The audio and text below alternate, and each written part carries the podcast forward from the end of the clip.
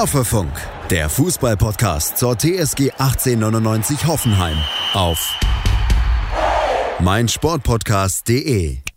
Nach über sechs Wochen rollt der Ball wieder. Ein tolles Gefühl. Und damit hallo und herzlich willkommen zu Folge 26 von Hoffefunk, eurem TSG-Fan-Podcast. Vor zehn Minuten ist das Testspiel gegen Wien-Wiesbaden zu Ende gegangen. Jonas und ich haben die Partie verfolgt und wollen sie nun gemeinsam analysieren und über alle anderen Themen sprechen, die in der Vorbereitung wichtig werden. Hierbei werden wir auch eure Meinung wieder mit einbeziehen.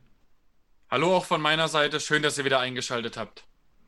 Jonas, wie hat dir der Kick in Zutzenhausen gefallen? Was ist dir besonders ins, ins Auge gefallen? Ja gut, das Erste, was einem natürlich direkt ins Auge gefallen ist, oder was man auch schon vor Anpfiff gemerkt hat, dass es das Spiel nicht 90 Minuten ging, sondern eben 100 Minuten, weil es eben keine zwei Halbzeiten waren, sondern vier Halbzeiten a 25 Minuten. Ja, stimmt. Ich habe das äh, gar nicht richtig verstanden. Also ich habe das erst im Laufe des Spiels quasi gecheckt, ehrlich gesagt.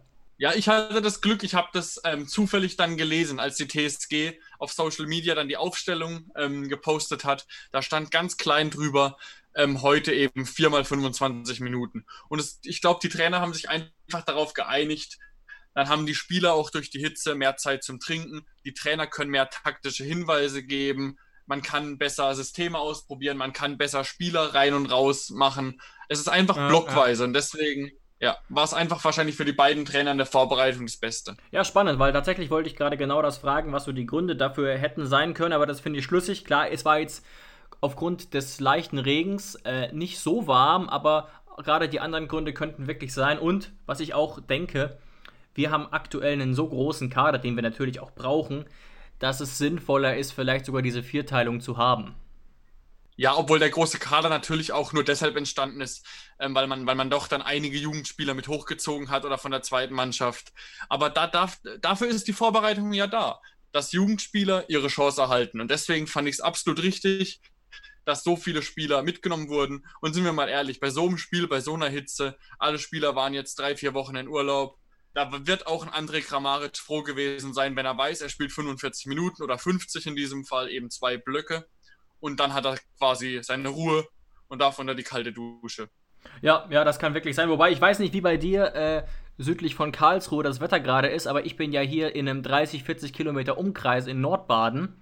Und hier ist nicht so warm. Also ich glaube, in Zutzenhausen hat es so 24 Grad bewölkt. Also es war eigentlich, klar etwas schwül, aber eigentlich angenehmes Fußballwetter. Aber das war vielleicht gar nicht unbedingt zu erwarten.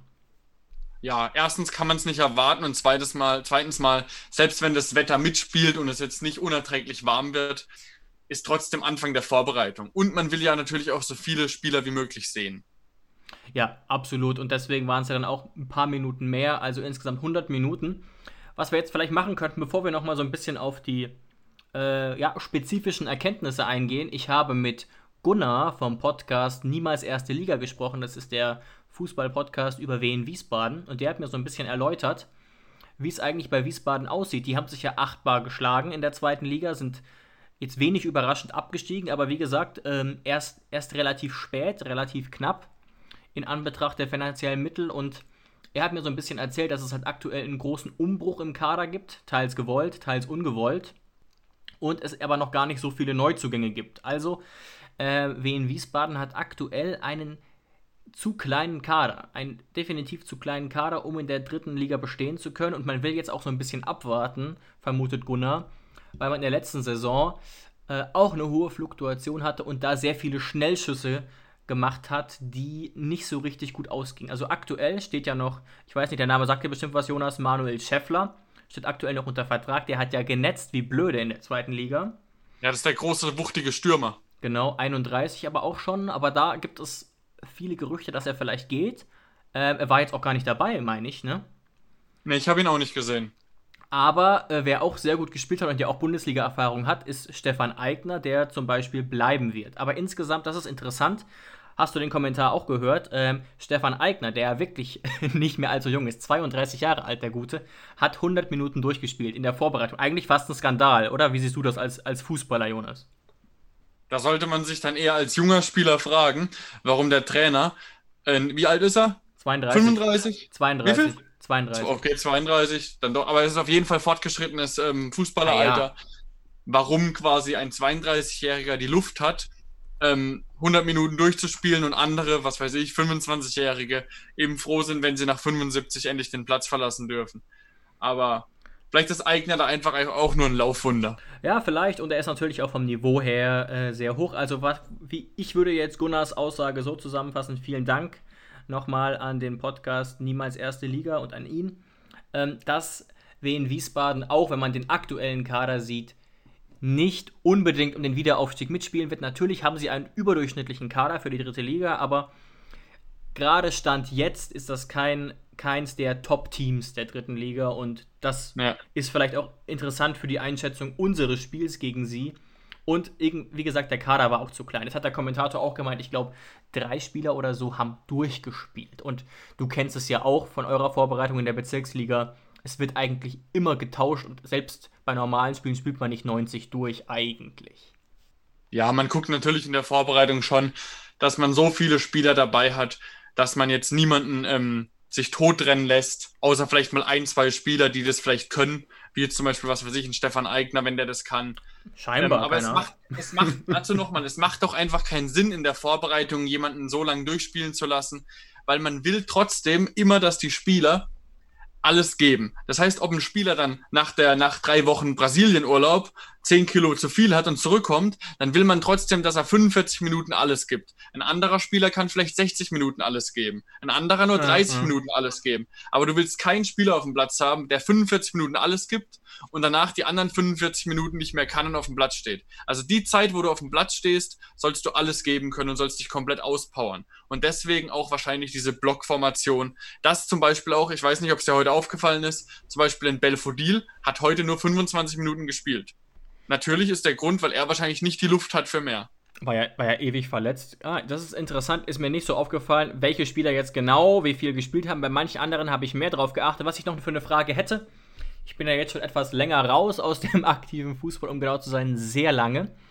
Ähm, das, wir haben ja eben auch kurz drüber geschrieben. Es ist ja oft so in der Vorbereitung, dass quasi gemischt wird aus potenziellen Stammspieleranwärtern und potenziellen Ersatzspieleranwärtern. Kannst du da vielleicht sagen, was da äh, der Grund ist? Weil man sollte ja normalerweise meinen, man versucht ein Team, dass sich das langsam einspielt. Oder spielt es in der Vorbereitung jetzt erstmal keine Rolle? Weil es sind ja auch noch vier Wochen. Das spielt in der Vorbereitung erstmal jetzt nicht die große Rolle, gerade gegen einen unterklassigen Gegner, okay. weil ähm, das Ergebnis ist, sind wir mal ehrlich, das Ergebnis ist zweitrangig. Sebastian Hoeneß, ob das heute 10-0 ausgeht oder 5-0 oder 2-0, Klar, 2-0 wäre jetzt ein bisschen schlecht gewesen. Ja, oder 2-2 wäre schon übel, ist wir mal ganz ehrlich. Ne? Ja, natürlich, natürlich. Aber im Endeffekt ist das Ergebnis zweitrangig. Okay. Ähm, und es geht um Erkenntnisse. Das heißt, du versuchst in beiden Mannschaften, egal ob das jetzt die erste oder zweite Halbzeit war, versuchst du immer eine Achse zu haben. Deswegen hat zum Beispiel Kramaric die ersten 45 oder die ersten 50 Minuten die eben gespielt. Und man hat ganz genau gesehen, und da, oder da, unter Burt, Baumgartner, die ja so ähnliche Spielertypen sind, haben dann in der zweiten Halbzeit gespielt sodass immer so die Achse vorhanden war. Oder auch in der ersten Halbzeit Hübner, ein gestandener Bundesliga-Innenverteidiger, dann Bogarde nebendran gestellt und in der zweiten Halbzeit dann eben ähm, Biko und ähm, wie heißt Biko und Posch waren da ja, ja genau, wo Vogt genau. auf der 6 gespielt hat. Also dass immer quasi eine Achse dabei ist, die aufgefüllt wird mit jungen Spielern. Ah ja, interessant. Und dann fängt man wahrscheinlich an, umso näher die Saison rückt, dann eher die Stammformation zusammenzuführen und dann die richtige Viererkette, okay.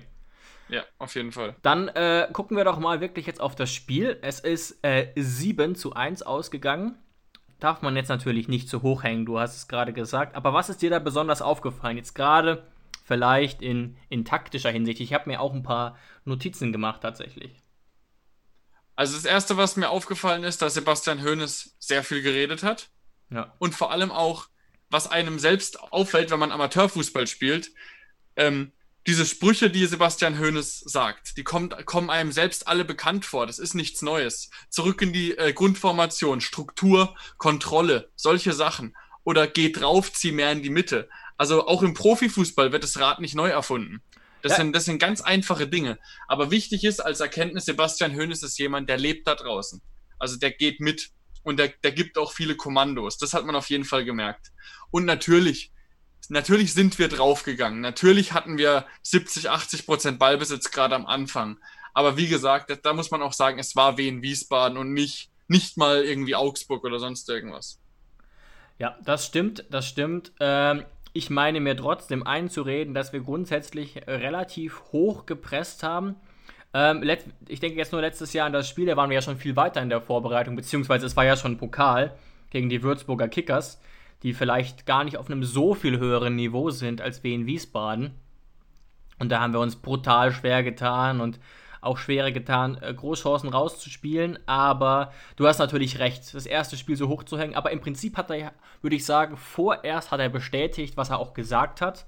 Also hohes Pressing und schnelles vertikales Spiel nach vorne. Habe ich zumindest beobachtet. Und was auch extrem krass war, ist, dass trotz Viererkette die kompletten 100 Minuten die Außenverteidiger, gerade am Anfang, das wollte ich auch gerade sagen.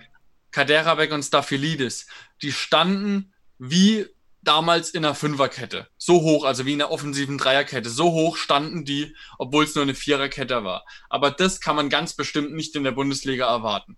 Also da, da fliegt dir das da hinten um die Ohren. Lustig. Aber heute, heute auf jeden Fall hat es gepasst. Genau das habe ich tatsächlich auch gedacht. Hat mir auch auf eine Art imponiert. Gerade auch, ähm, wir haben es ja schon wirklich mehrfach gesagt, dass wir skeptisch sind bezüglich Sko in der Viererkette links aber in der heutigen Rolle hat das wirklich funktioniert. Aber das kannst du eben nicht spielen gegen Mönchengladbach oder gegen Leverkusen so, würde ich auch behaupten.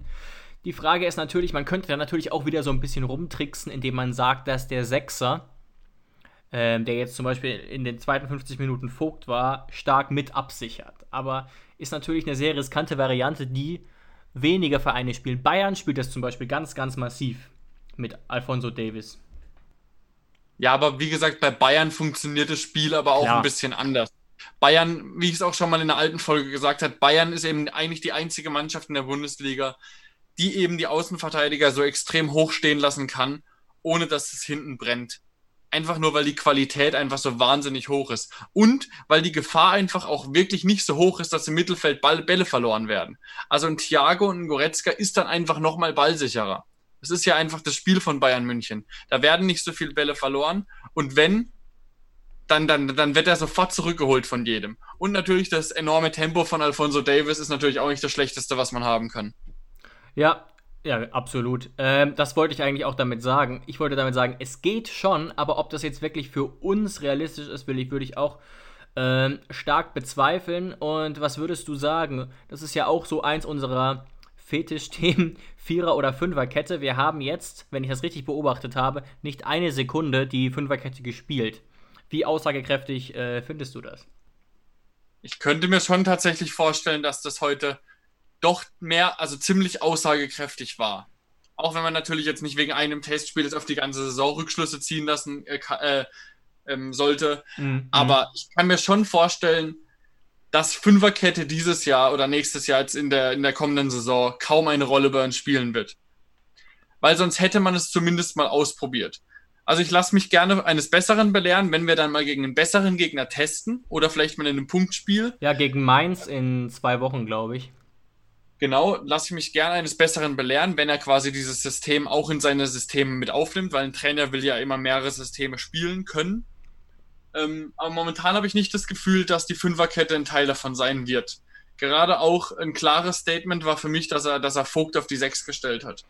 Ja, das ist mir auch aufgefallen. Ich habe mir hier aufgeschrieben, dass natürlich muss man jetzt sagen, äh, in dem Fall war das nicht besonders so, aber wir haben ja letzte Folge wirklich darüber geredet, geredet, inwiefern Vogt so als abkippender Sechser fungieren kann. Und ich fand ihn heute wirklich gut aber es war eben auch nur Wien Wiesbaden, muss man auch ganz ehrlich sagen.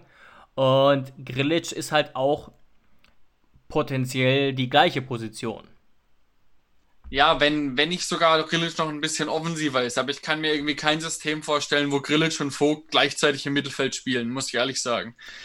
Und also, wie ich es der letzte Folge schon gesagt habe, und dazu stehe ich auch immer noch, Vogt ist kein Bundesliga-Sechser auf dem Niveau von unserem Kader er ist für mich ein Innenverteidiger auf dem Niveau von unserem Kader, auf Europa League-Niveau, aber er ist für mich kein Sechser. Ähm, und ich glaube nicht, dass Kevin Vogt sich in diesem Jahr langfristig mit der Rolle anfreunden wird, dass er ähm, der, der Ersatz von Grillitsch wird. Schatz, ich bin neu verliebt. Was? da drüben. Das ist er. Aber das ist ein Auto. Ja, eben. Mit ihm habe ich alles richtig gemacht. Wunschauto einfach kaufen, verkaufen oder leasen. Bei Autoscout24. Alles richtig gemacht. Hier, das hat tatsächlich Nico gerade eben auf Twitter geschrieben. Er meinte, Vogt auf der 6 finde ich wirklich sehr interessant. Könnte der perfekte Ersatz für Grillitsch sein, falls dieser verletzt oder gesperrt ausfallen sollte.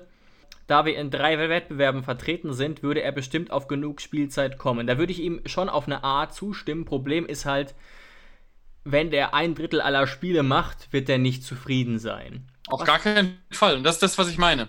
Selbst ja. wenn er, sagen wir, selbst wenn er als Backup-Sexer gut genug wäre, und, und dann ja, die Spiele Das ist er auf jeden Fall als Backup. Das ist, das ne? ist er, ja. Ja, aber ich kann, also ich sehe ihn nicht auf der 6, wenn ein Grillitsch fit ist. Und damit wird sich ein Kevin Vogt nicht anfreunden mit der Rolle. Das, kann, das kann ich mir nicht vorstellen. Lass uns mal ganz kurz ein bisschen unqualifiziert rumspinnen, ohne dass wir jetzt wirklich sehr viel gesehen hätten.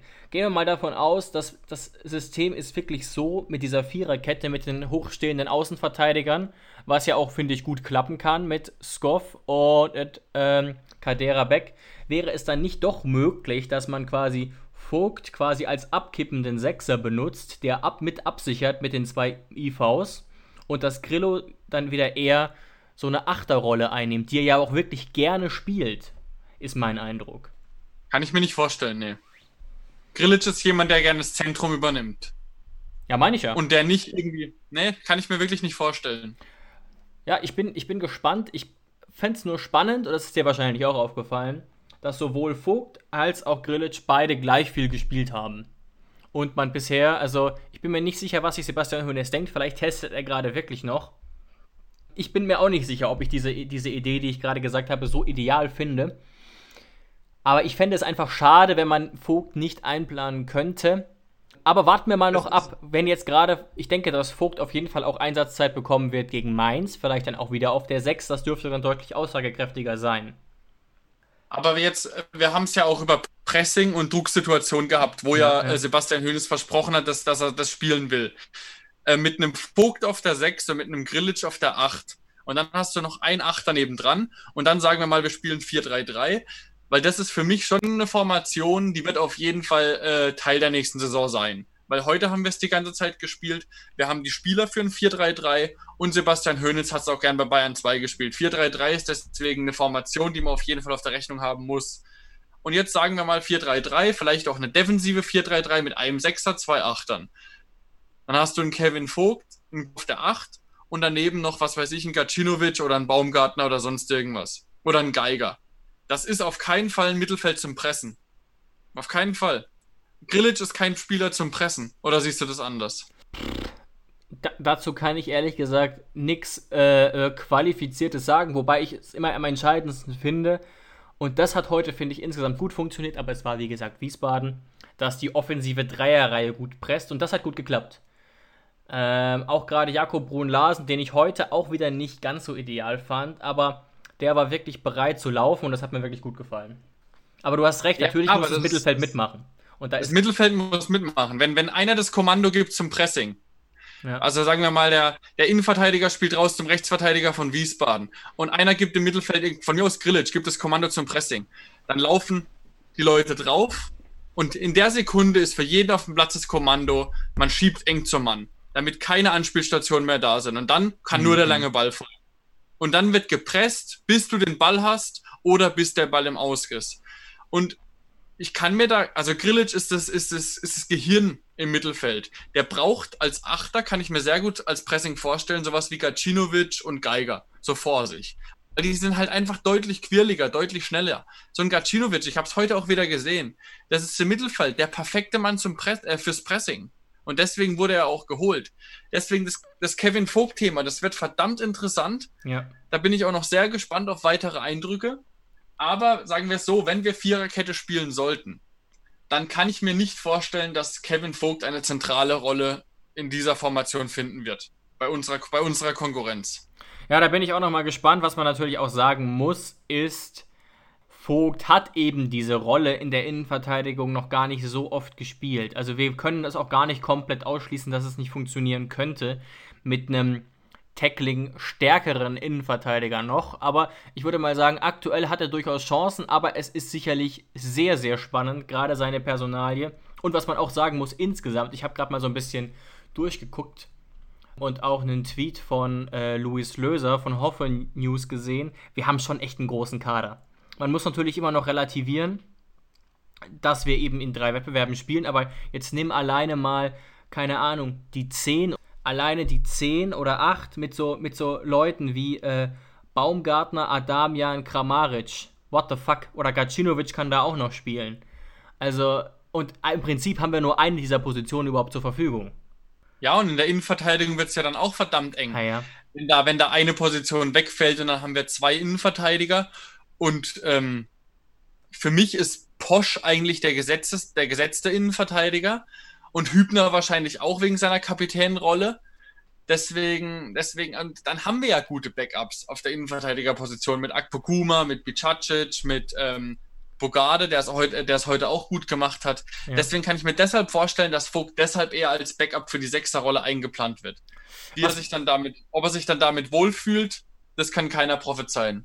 Er kann sich ja auch theoretisch ins Team spielen, mittelfristig. Was man natürlich auch sagen muss, wenn, jetzt gehen wir mal rein nur hypothetisch davon aus, wenn man ihn wirklich als Backup einplanen würde, sowohl für das defensive Mittelfeld als auch für die Innenverteidigung, wäre er schon ein sehr starker Mann. Gerade wenn, wenn, wenn äh, äh Hoeneß sagt, okay, das ist mein, meine Nummer 1, wenn jemand in der Innenverteidigung oder auf der 6 ausfällt, käme er schon auf relativ viel Einsatzzeit. Die Frage ist eben, was passiert, wenn er quasi merkt, dass er nicht zur Top 11 gehört. Aber ich glaube, das ist ein bisschen zu viel Spekulation jetzt gerade. Und überleg mal, überleg mal, Summer Seku haben wir auch noch. Das ist dann, dann, ich, ich mir fällt es fast sogar schon schwer, dieses Jahr irgendwie Geigerspielzeit zuzurechnen. Also genug. Wir haben wirklich einen verdammt großen Kader ja. momentan. Aber wie gesagt, wir müssen auch immer noch mal rechnen. Wir haben die letzte Saison erlebt und da sind wir nicht sehr weit gekommen im Pokal und hatten eben keine Euroleague und deswegen ist es natürlich noch mal was anderes. Aber wie gesagt, über Hoeneß konnten wir schon ein bisschen was erfahren. Und was mich tatsächlich auch überrascht hat, also da würde ich jetzt sagen, das war aber eher die Notlösung. Akpo hat ja Rechtsverteidiger gespielt, ich glaube sogar 50 Minuten lang. Ja, ja, aber ich glaube tatsächlich auch, dass das e, auch eher so eine Notlösung war, weil man jetzt da, weil man jetzt da nicht genug Außenverteidiger jetzt zur Verfügung hatte. Obwohl man natürlich das hätte so machen können, dass ein Brennett quasi die zweite Halbzeit spielt ähm, und dass man dann irgendwie Akpokuma nochmal irgendwie für, für 20 Minuten in die Innenverteidigung gestellt hätte.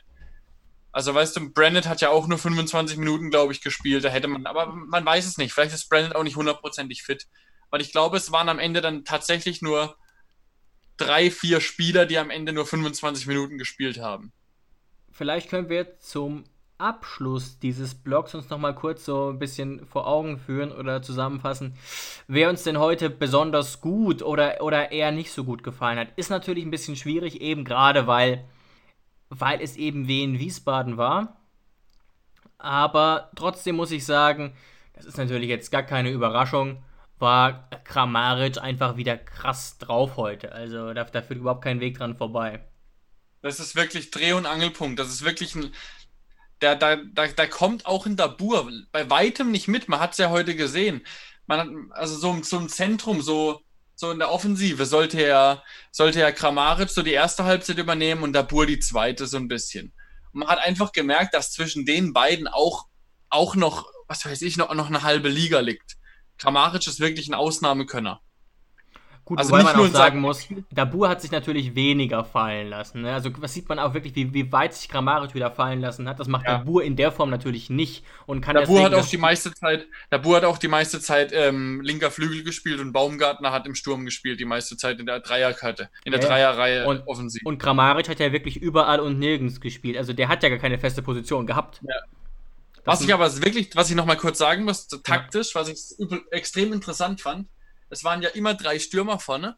Und in der ja. ersten Halbzeit waren es ja vorne ähm, Brun Larsen, Kramaric und auf Außen auch noch Belfodil. Und nach 25 Minuten, weil Belfodil, jeder, der Belfodil schon mal hat spielen sehen, trotz seiner Größe, das ist ein wahnsinnig dribbelstarker, flinker Typ, gut am Ball, den kann man absolut auf dem Flügel spielen lassen. Ja. Gar kein Thema. Aber dann kam ja nach 25 Minuten Jao Klaus. Und Jao Klaus hatte zwar viele Abschlüsse, weil er dann doch oft ins Zentrum gekommen ist, aber der stand die meiste Zeit auf dem rechten Flügel. Bist du sicher? Da ich, ist mir in der Form nicht aufgefallen. Der stand eher auf dem rechten Flügel, ja. Okay. Also der kam dann, der kam dann nur mal ins Zentrum, wenn jetzt der Ball über links gekommen ist. Und er hatte ja auch drei, vier gute Abschlüsse. Hätte er auch durchaus ein Tor schießen können in seinen 25 Minuten. Ja, also auch einen guten Eindruck hinterlassen, auf jeden ich Fall. Ich wollte gerade sagen, also ich glaube nicht, dass er beweisen muss, gerade wenn man seine Torquoten der letzten zwei Saisons sieht, dass er Abschlüsse kann. Was ich aber wirklich gut fand, weil er hatte wirklich drei gute Abschlüsse im Zentrum, da war jetzt keine hundertprozentige dabei, aber das ist immer so leicht gesagt, aber du musst da erstmal stehen als Stürmer, ne? Ja, den Torriecher hat er auf jeden Fall. Aber da, wird, da muss man jetzt einfach abwarten, wie er sich auch im Training anbieten wird. Ja, Und wenn er sich wenn er sich im Training anbietet, wie, wie letztes Jahr oder vor zwei Jahren Joe Linton, dann wird er auch seine Spielzeit bekommen. Ich bin da, wie gesagt, eher optimistisch. Man hat es heute auch nochmal gesehen, wenn man darauf geachtet hat. Auch körperlich genau so ein Typ, den wir brauchen. Wirklich 1,90. Äh, äh, bullig, aber trotzdem technisch nicht schlecht. Und ich glaube, er hat auch 50 Minuten gespielt tatsächlich. Nee, er hat. Nee, nee, nee, kam am Ende nochmal. Ich glaube, er hat nur 25 gespielt. Bist du sicher? Ich da. Ja, ja aber ähm, er stand am Ende dann nur noch zwar, er stand da außen am Ende, aber er wurde nicht mehr eingewechselt. Er hat nur von 25 bis 50 gespielt. Ah, okay. Gut, und dann in der zweiten Halbzeit kam ja dann ein komplett neuer Block.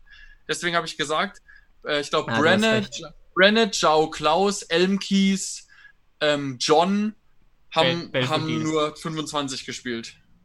Ja, was übrigens interessant war, was man vielleicht noch kurz einwerfen muss, auch Thema Personal. Wer stand nicht im Kader? Ist es dir aufgefallen? Nordfight Etwas oder überraschend. Nordfight hat doch einen, äh, einen Fußbruch.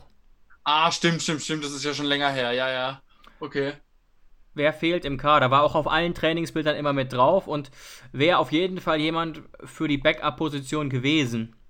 Für welche Backup-Position? Gib mal einen Tipp. Innenverteidigung. Innenverteidigung. Nuhu. Ja. Da gab es auf Stimmt. Twitter auch schon wieder ein bisschen Überlegungen und würde ich gar nicht mal ausschließen wollen, dass es mit ihm vielleicht nicht weitergeht bei der TSG. Ja, dass man ihn zumindest ausleiht. Weil er war ja doch dann schon, er war relativ teuer, glaube ich sogar. Ja, und er hat ja wirklich auch bei Düsseldorf erst viel gespielt und dann wirklich gar nicht mehr. Und Düsseldorf hat jetzt auch nicht den Wahnsinnskader, muss man ehrlich sagen, sonst wären sie auch nicht ähm, abgestiegen bin ich sehr gespannt, aber man sieht ja jetzt, gerade wenn wir Viererkette spielen würden, ist der Kader wirklich äh, breit genug und offenbar traut man auch Bogarde zu, da eine Rolle zu spielen. Und man weiß ja sogar, dass Grillitsch da zur Not irgendwie aushelfen kann, Vogt zur Not da aushelfen kann. Also. Ja. Also ähm, natürlich, natürlich würde ich noch gern ein, zwei neue Gesichter sehen und es werden bestimmt auch noch welche gehen oder ausgeliehen werden. Lukas Ribeiro wurde jetzt ja zum Beispiel ausgeliehen. Stell dir mal vor, den hätten wir auch noch gehabt. Was für ein ja. wahnsinniger. Also, ja, also theoretisch könntest du genauso in die Saison gehen und hättest gar keine Probleme. Ja, ich bin weiterhin halt der Meinung, dass wir einen Linksverteidiger brauchen. Ähm, und das haben wir ja auch so ein bisschen rausgearbeitet. Ist natürlich jetzt die Frage, wie er äh, Sko sieht. Und dazu haben wir auch ähm, eine Sprachnachricht bei Instagram bekommen, die ich mal kurz einspielen will von Felix. Ich hätte einen sehr spannenden Spieler für die Linksverteidigerposition bei der TSG. Und zwar Owen Weindal aus der holländischen Liga von AZ Alkmaar. Er ist 1,76 groß, eigentlich optimale Größe für einen Linksverteidiger und wäre sicherlich so für 10 Millionen zu bekommen. Dazu ist er noch recht jung mit 20, passt er also perfekt in unser Anforderungsprofil. Und vom Spielertyp ist er recht ähnlich zu Nico Schulz. Er sucht oft die Tiefe, also man sieht immer, im Gegensatz zu Skoff, der auch mal aus dem Halbfeld flankt, geht er eigentlich immer bis zur Grundlinie. Der Vorteil bei ihm wäre, dass man ihn für 10 Millionen Euro ungefähr ähm, bekommen könnte. Das wäre auf jeden Fall in unserem Budget. Und zum anderen könnte man ihm einfach damit locken, dass er bei uns natürlich auf der Stelle Stammspieler wäre. Man müsste sich zwar ab und zu mit Skoff abwechseln, allerdings sollte das kein größeres Problem darstellen. Der Vorteil ist, dass er einfach ein bisschen unterm Radar fliegt was einfach auch mit seiner Liga zu tun hat. Und dass man ihn für 10 Millionen bekommen könnte, was dann deutlich weniger ist, ähm, wenn man zum Beispiel einen Max verpflichten wollen würde, für den man dann so um die 17, 18 Millionen zahlen müsste. Deswegen ist er eigentlich so die beste Alternative, die ich entdeckt habe. Und was eben auch der entscheidende Vorteil ist, er ist halt deutlich stärker, weil er einfach ein ausgebildeter Linksverteidiger ist. Sehr, sehr schnell auch noch, gut im Zweikampf. Definitiv ein Kandidat und der uns sofort weiterhilft. Schatz, ich bin neu verliebt. Was? Da drüben. Das ist er. Aber das ist ein Auto. Ja, eben. Mit ihm habe ich alles richtig gemacht. Wunschauto einfach kaufen, verkaufen oder leasen. Bei Autoscout24. Alles richtig gemacht. Also, er sagt, Owen Weindahl von AZ Alkmaar wäre ein interessanter Kandidat. Jonas, hast du da dich schon äh, ein bisschen mit beschäftigt und eine Meinung dazu? Ich stimme dem Felix da vollkommen zu. Es ist wirklich ein extrem interessanter Name und von der Liga und vom Alter und vom, von der Position, es passt wirklich ziemlich alles. Ähm, das Einzige, wo ich wirklich nochmal nachhaken müsste und wo ich nicht ganz verstehe, wie er darauf kommt, dass wir Owen Weindahl für 10 Millionen Euro bekommen könnten. Er hat laut Transfermarkt.de jetzt schon einen Marktwert von 11 Millionen. Habe ich geguckt, okay, hat er vielleicht wenig Vertrag. Er hat aber noch Vertrag bis 2023 ähm, und ist niederländischer U21-Nationalspieler und hat sich auch bei AZ Alkmaar festgespielt. Das heißt, ein 20-jähriger Linksverteidiger mit Potenzial, der drei Jahre Vertrag hat und 11 Millionen Marktwert hat, kann ich mir nicht vorstellen, warum wir den für 10 bekommen sollten. Ja, also da muss man natürlich nochmal kurz sagen, klar, normalerweise bekommt man den nicht für 10 und ich würde auch nicht sagen, dass wir ihn für 10 bekommen würden, aber man muss natürlich sehen, und das hat sich ja bisher schon gezeigt, die Transferpreise sind auf eine Art eingebrochen, sodass ich schon auch glaube, dass er vielleicht für 12 zu haben wäre. Was, was, was ich ein bisschen problematischer sehe tatsächlich, weißt du, Jonas, wo AZ Alkmaar gelandet ist letzte Saison? Ja, wenn du so fragst, wahrscheinlich nicht allzu gut. Ja, im Gegenteil, sie wurden Zweiter und sind jetzt ungesetzt in der Champions League Quali. Und das macht es natürlich für uns nicht einfacher. Natürlich gehe ich nicht davon aus, dass sie es schaffen werden, aber wenn ich jetzt nicht komplett auf den Kopf gefallen bin, bedeutet das ja, dass sie die Europa League sicher haben, oder? Ja, auf jeden Fall. Wenn sie, wenn sie scheitern an der Champions League, so wie wir damals gegen Liverpool, ähm, dann sind sie automatisch in der Europa ja, League ja. gesetzt. Genau, was man, heißt, jetzt ja. was man, jetzt natürlich sagen muss, ähm, er hat natürlich einen Punkt, der Felix, dass die holländische Liga durchaus ein Level unter uns oder sogar zwei ist und dass es bei uns attraktiver wäre. Und die Zahlen sprechen auch auf eine Art für ihn. 24 Einsätze hat er gemacht, sieben Vorlagen, ein Tor. Das ist für einen Verteidiger in einer Viererkette sind das gute Werte. Und ähm, Felix scheint sich wirklich sehr intensiv mit ihm beschäftigt zu haben. Also natürlich, du hast völlig recht, Jonas, von eben in, in in der normalen Situation müssten wir wahrscheinlich für den 18 Millionen zahlen, aber jetzt gerade in Holland wurde ja sogar die Saison abgebrochen, also da fehlen sogar die TV-Gelder, die ja die Bundesliga wieder reinholen konnte durch die verspätet fortgesetzte Saison. Also wer weiß, ob wir den nicht für 12 Millionen kriegen würden. Was auf jeden Fall Fakt ist, er ist günstiger zu haben als ein Philipp Max, den ich komplett äh, abschreiben würde. Dazu hat uns der Felix ja auch noch was Interessantes gesagt, äh, dass er sich da wohl ziemlich wohl fühlt und dass er auch nicht denkt, dass dass Max jetzt zu uns ausgerechnet gehen würde und diesen in Anführungszeichen kleinen Schritt macht. Aber gerade vom Profil her klingt es wirklich interessant. 20 Jahre alt, flink, wendig, Linksfuß und U21-Nationalspieler. Also würde ich auch zustimmen, das ist das ja. Profil, in dem wir fahnden sollten. Es, es stimmt wirklich alles. Deswegen muss ich da wirklich nochmal ähm, riesen Respekt an den Felix äh, geben weil es hat wirklich, es stimmt wirklich alles. Das Einzige, was mich ein bisschen schlucken lässt, ist eben diese, diese, dieser lange Vertrag, diese 11 Millionen und eben noch der Punkt, das, was du gerade gesagt hast, dass er eben mit Blick auf die Champions League mindestens Europa League spielt. Das heißt, wenn er Europa League, Champions League, ähm, AZ Alkmaar bekommt auch noch Geld dazu, ich weiß nicht, ob AZ Alkmaar den jetzt einfach nur, da müsste, da müsste man jetzt wirklich Insiderwissen haben, dass AZ Alkmaar Geldprobleme hätte oder sonst irgendwas, wo ich natürlich keine Ahnung habe, dass sie ihn jetzt für 13 Millionen verscherbeln würden. Weil bei ja. den Zahlen und bei dem Alter und bei dem Marktwert ist für 13 Millionen, bei dem Potenzial wäre für mich verscherbeln. Also ist eigentlich so. Also da wartet man doch lieber noch ein Jahr und verkauft ihn dann vielleicht irgendwie für für 2025 an irgendeine Premier League, äh, Premier League Mannschaft. An, weißt du, was ich meine? Die Deswegen, dann fast absteigen. Ja, ja, also, aber das Profil passt und es ist auf jeden Fall ein guter Beitrag zu unserem Transferkarussell. Was mir jetzt auch noch eingefallen ist, ganz kurz, nur um das nochmal zu erwähnen, weil das natürlich auch ein total legitimer Vorschlag war von Mirko auf Instagram, ist der Name Tim Leibold vom HSV, der natürlich wesentlich günstiger wäre. Ja, den Namen habe ich auch schon gesehen. Ja, ja. Der, dadurch, dass Hamburg jetzt halt ähm, überraschend dann nicht aufgestiegen ist, ist natürlich jetzt ja sozusagen die Jagd eröffnet und alle Spieler, die aufsteigen wollten, unbedingt mit dem HSV und jetzt merken, oh, wurde ja doch nichts. Die könnte man natürlich jetzt vielleicht doch ein bisschen günstiger bekommen. Der hat natürlich nur einen Marktwert von 4 Millionen.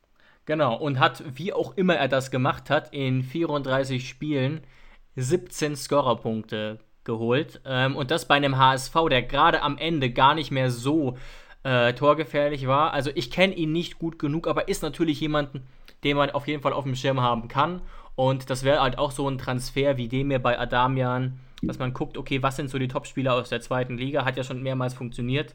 Und er ist auch in dem Fußballeralter 26, da muss man jetzt gucken, okay, schafft man nochmal den nächsten Schritt oder nicht. Also danke auch Mirko für deinen äh, Beitrag via Instagram.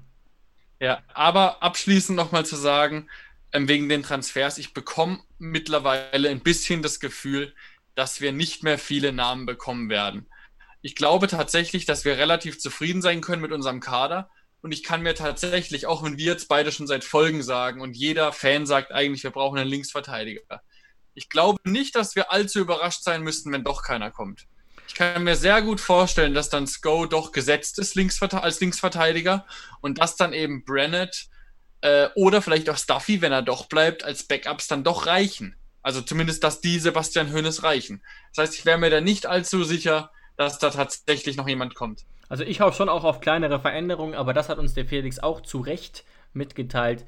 Es werden nicht mehr drei, vier Spieler kommen. Ich denke noch an ein, zwei Namen, die kommen werden, die auch Stammspielerpotenzial haben. Es gibt nicht den großen Umbruch und den großen Umbruch äh, brauchen wir auch nicht.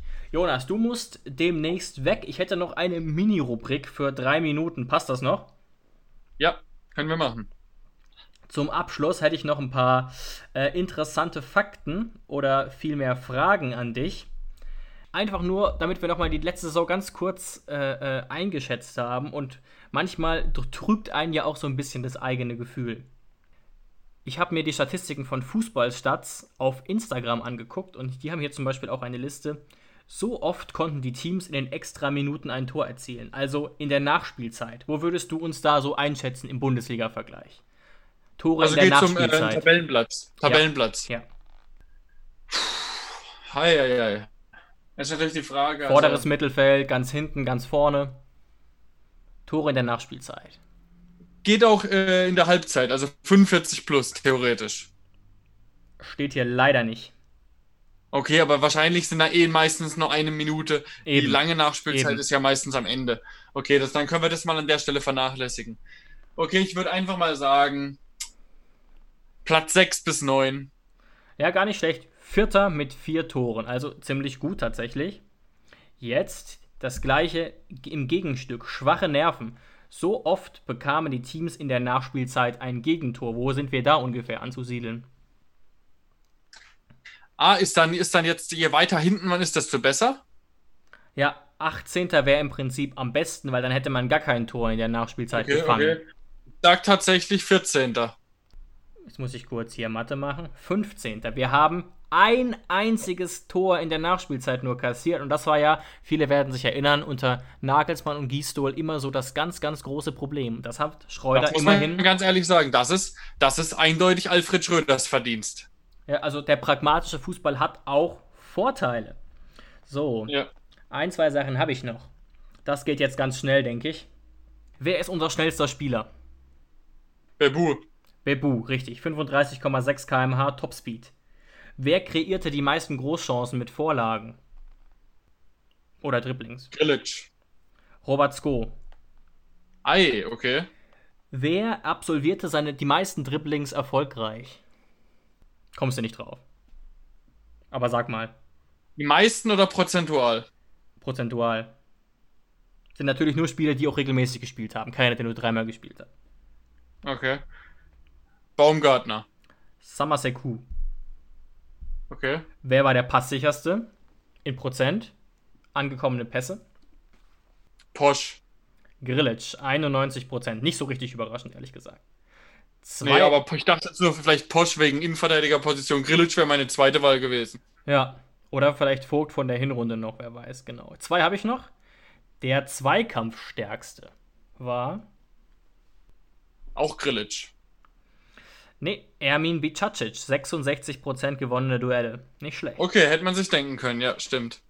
Also da passt der Spitzname Eisen Ermin wahrlich. Und der Laufstärkste, meiste Kilometer pro Spiel. Ähm, wahrscheinlich, also, also Baumgartner ist immer mit vorne dabei. Kaderabek wäre noch eine Alternative. Ja. Ich denke, die wären Rudi, auch unter den Top 5, aber nee. Rudi wäre auch eine Alternative. Nee, aber dann würde ich sagen Baumgartner. Es ist Sebastian Rudi tatsächlich gewesen. Okay, ja, aber ja, ist natürlich schwer zu sagen. Ja, aber so, das ist nochmal ganz interessant, um auch so ein bisschen nochmal die alte Saison ein bisschen abzuschließen. Also wirklich sehr interessante Statistiken hier auf fußballstats.com bei Instagram. Und von meiner Seite aus wäre es das und du musst auch gleich zum Fußballtraining. Genau, dann würde ich sagen, dann sind wir für diese Folge auch am Ende angelangt. Und ähm, schreibt uns gerne, falls ihr irgendein Anliegen habt, auf Instagram unter Hoffefunk oder auf Facebook bei Hoffe News. Ganz genau. Wie ihr gemerkt habt, haben wir jetzt Felix und Mirko mit einbezogen und wir beziehen euch auch gerne mit ein, wenn ihr konstruktive oder spannende Ideen oder Fragen habt. Also, danke, dass ihr eingeschaltet habt. Macht's gut. Bis nächste Woche. Ciao, macht's gut. Schatz, ich bin neu verliebt. Was? Da drüben. Das ist er. Aber das ist ein Auto. Ja, eben. Mit ihm habe ich alles richtig gemacht. Wunschauto einfach kaufen, verkaufen oder leasen. Bei Autoscout24. Alles richtig gemacht.